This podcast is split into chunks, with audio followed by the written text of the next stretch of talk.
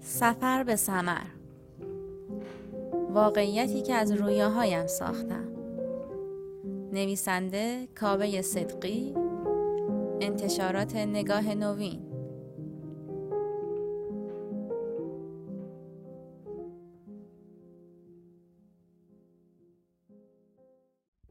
فصل چهارم از هدف گذاری و تعالی.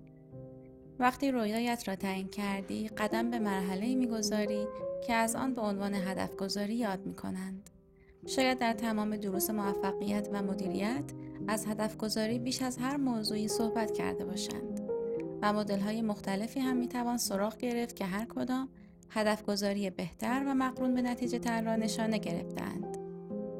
دانشجوی مدیریت که بودم در کلاس ها از تمام این الگوهای هدف گذاری فردی یا سازمانی نام برده می شد.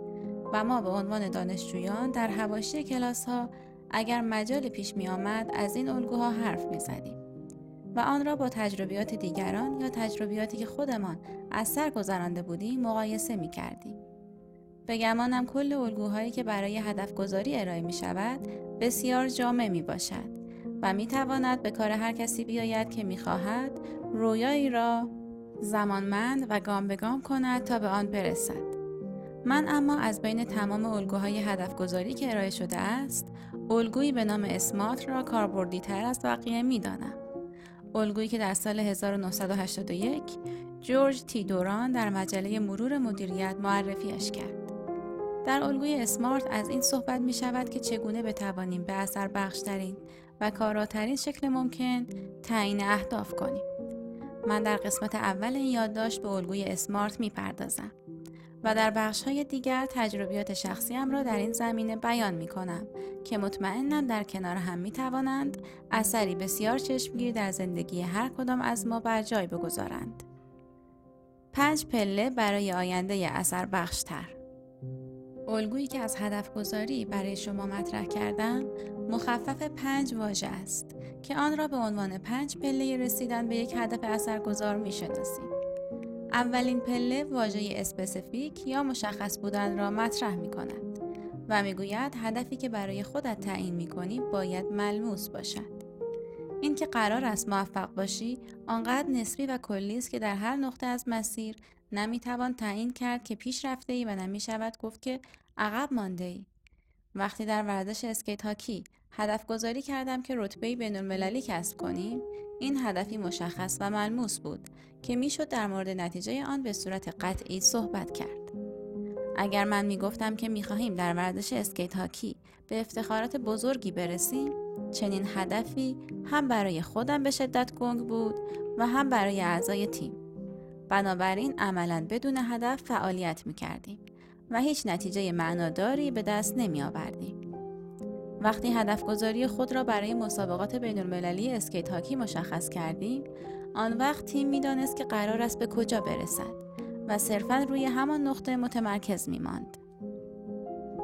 اما در کنار آن باید هدفت قابل اندازه گیری و سنجش باشد. بهتر است در این مورد با عدد و رقم سر و کار داشته باشی. برای خودت یک هدف را تبدیل به ویژگی های عددی کنی این همان شیوه است که ما برای تعداد مشتریانی که می توانیم در هر سال در مجموعه هایمان پذیرش کنیم انجام می دهیم و نتایج آن خارق‌العاده است. دسترس پذیر بودن هم پله دیگری است که باید برای هدف گذاریت طی کنیم. هدف های غیرقابل دسترس در مقاطع مختلف زمانی همان تأثیری را در زندگی به جای می‌گذارند که شبیه تأثیر بی هدف بودن در زندگی است.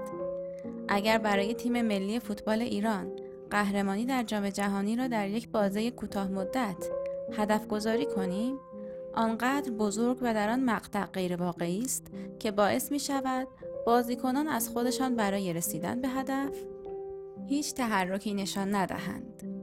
اما اگر این هدف گذاری بر این اساس قرار بگیرد که تیم ملی بتواند از گروه خودش در جام جهانی صعود کند و به مرحله یک هشتم و حتی یک چهارم برود. چون امکان پذیر است آن وقت نتایجی بینظیر رقم خواهد خورد. همانطور که من در تیم اسکیت هاکی چنین روی کردی را در پیش گرفتم.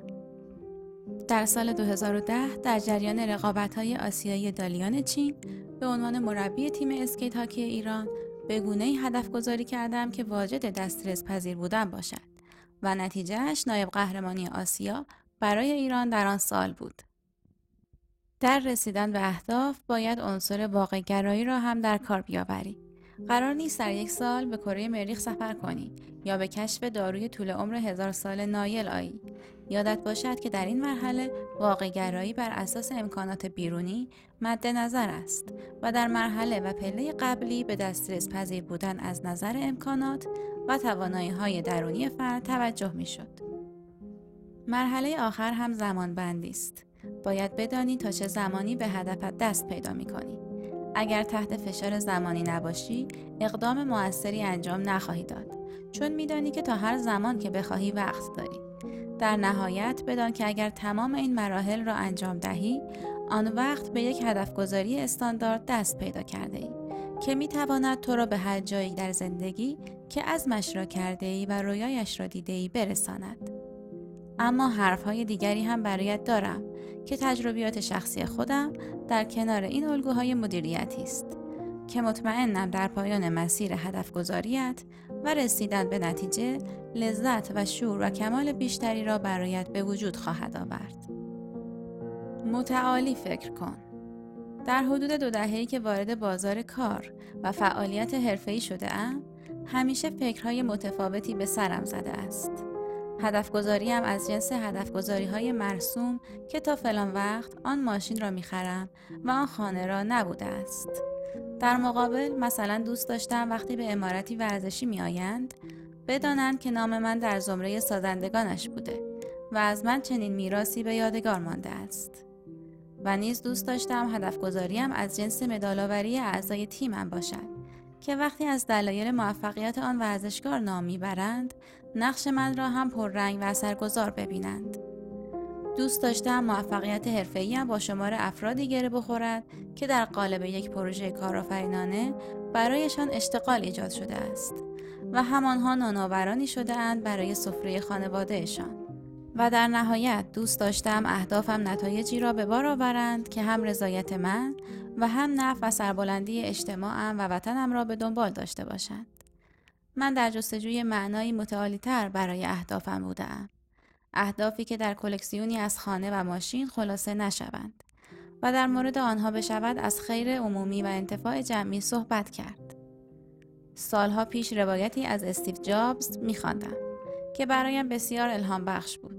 در سالهای ابتدایی دهه 1980 وقتی اپل سری میان سرها درآورده بود و از یک پارکینگ یک کمپانی میلیاردی شده بود با کلی کارمند و مشتری و سهامدار جابز دنبال آن بود که جان اسکالی مدیر موفق پپسی را به اپل بیاورد و مدیر آنجا کند.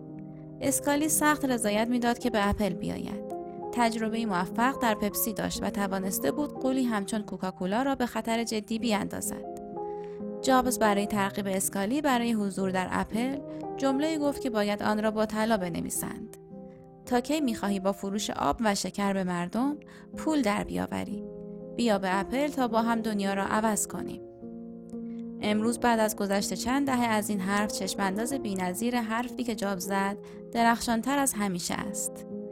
اپل حالا آن شرکتی است که در بزرگترین تحولات تکنولوژیک و سبک زندگی مردم جهان مؤثرترین بوده است و این تاثیرگذاری همچنان ادامه دارد. حواستان باشد که استیو جابز در وهله اول دنبال پول نبوده. حتی به اسکالی می‌گوید که آب و شکر میفروشی که پول درآوری؟ یعنی حتی این را که صرفا دنبال پول باشی به تمسخر می‌گیرد. او دنبال تحول واقعی و کارآمدتر کردن زندگی انسانها بوده و وقتی دنبال این هدف رفت پردرآمدترین و سوددهترین شرکت جهان را هم بر جای گذاشت. دوستان من این است راه توانگری و تحقق اهداف. تنها زمانی می توانی لذت واقعی تحقق اهدافت را بچشی که آن را با خیری جمعی گره زده باشی. و مقصود اصلیت آن خیر جمعی باشد که اگر محقق شد پول و مادیات هم به نشانه برکت به زندگیت سرازیر می شود. مهم این است که ببینی هدفت کدام مشکل را قرار است از اجتماع اطرافت به نحو بهتری حل کند و همان را در برنامه اهدافت پررنگ کنی. بگذار این را هم بگویم که در مورد خودم هر وقت به این صورت هدف گذاری کردم خیر و برکتی به دست آوردم ورای تصوراتی که از ابتدا داشتم و هر وقت چنین اصلی در بعضی فعالیت هایم کمرنگ بوده و اولویت اول کسب پول بوده آن منفعت مالی هم که به دنبالش بودم حاصل نشده است. این شاید مهمترین توصیه می تواند باشد که به یک مسافر مسیر تعیین اهداف می شود ارائه کرد. هدفی به بزرگی یک کسب و کار. وقتی مجموعه تخصصی بانوان را در باشگاه انقلاب افتتاح کردیم از وجود مربیان چیره دستی استفاده می کردیم که توانستند به نوبه خود شاگردانی توانمند را در رشته های مختلف ورزشی تربیت کنند. این شاگردان کم کم به مرحله رسیدند که خودشان می توانستند مربی باشند و آموزش دهنده. اما یک مشکل وجود داشت. ما نمی توانستیم از مربیان قبلی بخواهیم که جایشان را به این شاگردان جدید بدهند و بروند. این کار نه اخلاقی بود و نمی توانست مفید باشد. چون این مربیان همچنان در اوج فعالیت و بازدهی کاری خود بودند و نمی‌شد با ورود نسل جدید از آنها توقع داشت که استفاده دهند و خدافزی کنند. نتیجه این شد که آن شاگردان با دلخوری مجموعه را ترک می کردند و حتی به مجموعه های رقیب می پیوستند. در نهایت این چالش را با افتتاح مجموعه جدیدی با نام بلاک 68 در برج های آسپ تهران حل کردیم. نیروهای جدید که از شاگردان سابق مرکز ورزشی بانوان بودند به عنوان مربی در این مجموعه شروع به فعالیت کردند و موفقیت سازمان کارآفرینانه ما در حوزه ورزش بانوان را به دو چندان رساندند. این الگویی است که در بقیه مجموعه هایمان هم تجربه شده است. مدیرانی بودند به حدی رشد کردند که جایگاه فعلیشان دیگر نمی توانسته چندان که باید باعث رضایت شغلیشان شود. و از آن طرف نیروهایی بودند که حدی از کمال و پختگی را تجربه کردند که می‌شد از آنها در پست های مدیریتی فعلی استفاده کرد. راهکار اصلی این بوده که با توسعه مجموعه توانستیم هم ارتقای شغلی مدیران فعلی را پدید آوریم و هم نیروهای کوشای دیگری را به مدارج مدیریتی برسانیم. اما این دغدغه رشد نیروی انسانی که ما در واقع کاپیتانشان محسوب می شدیم نتیجه دیگری را هم در دل خود به وجود آورده است و آن توسعه هرچه بیشتر سازمان کارآفرینانه ما بوده است. همین به من الگویی داده تا بر اساس آن بگویم که بزرگترین اهدافتان را در قالب یک کسب و کار دنبال کنید. وقتی در این وادی قرار بگیرید، هر نوع توسعه اجزای کسب و کارتان نه تنها باعث خیر جمعی خواهد شد که موفقیت فردی و مادی شما را هم رقم خواهد زد. بی مناسبت نیست که اکثر قریب به اتفاق انسانهای موفقی که در روزگار امروز می‌شناسیم و از آنها دائم نامی بریم در زمره کارآفرینان بودند. بحث قبلی من در سطرهای کمی بالاتر که اشاره کردم در قالب اهدافتان خیر جمعی را دنبال کنید بیش از همه در بستری از کارآفرینی اتفاق خواهد افتاد. در هر حوزه‌ای که علاقمندیتان آنجاست دنبال ایجاد یک کسب و کار از آن علاقمندی باشید.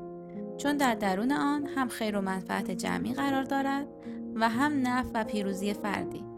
این الگو می تواند به عنوان یک هدف گذاری مطمئن به نتیجه ترسیم شود.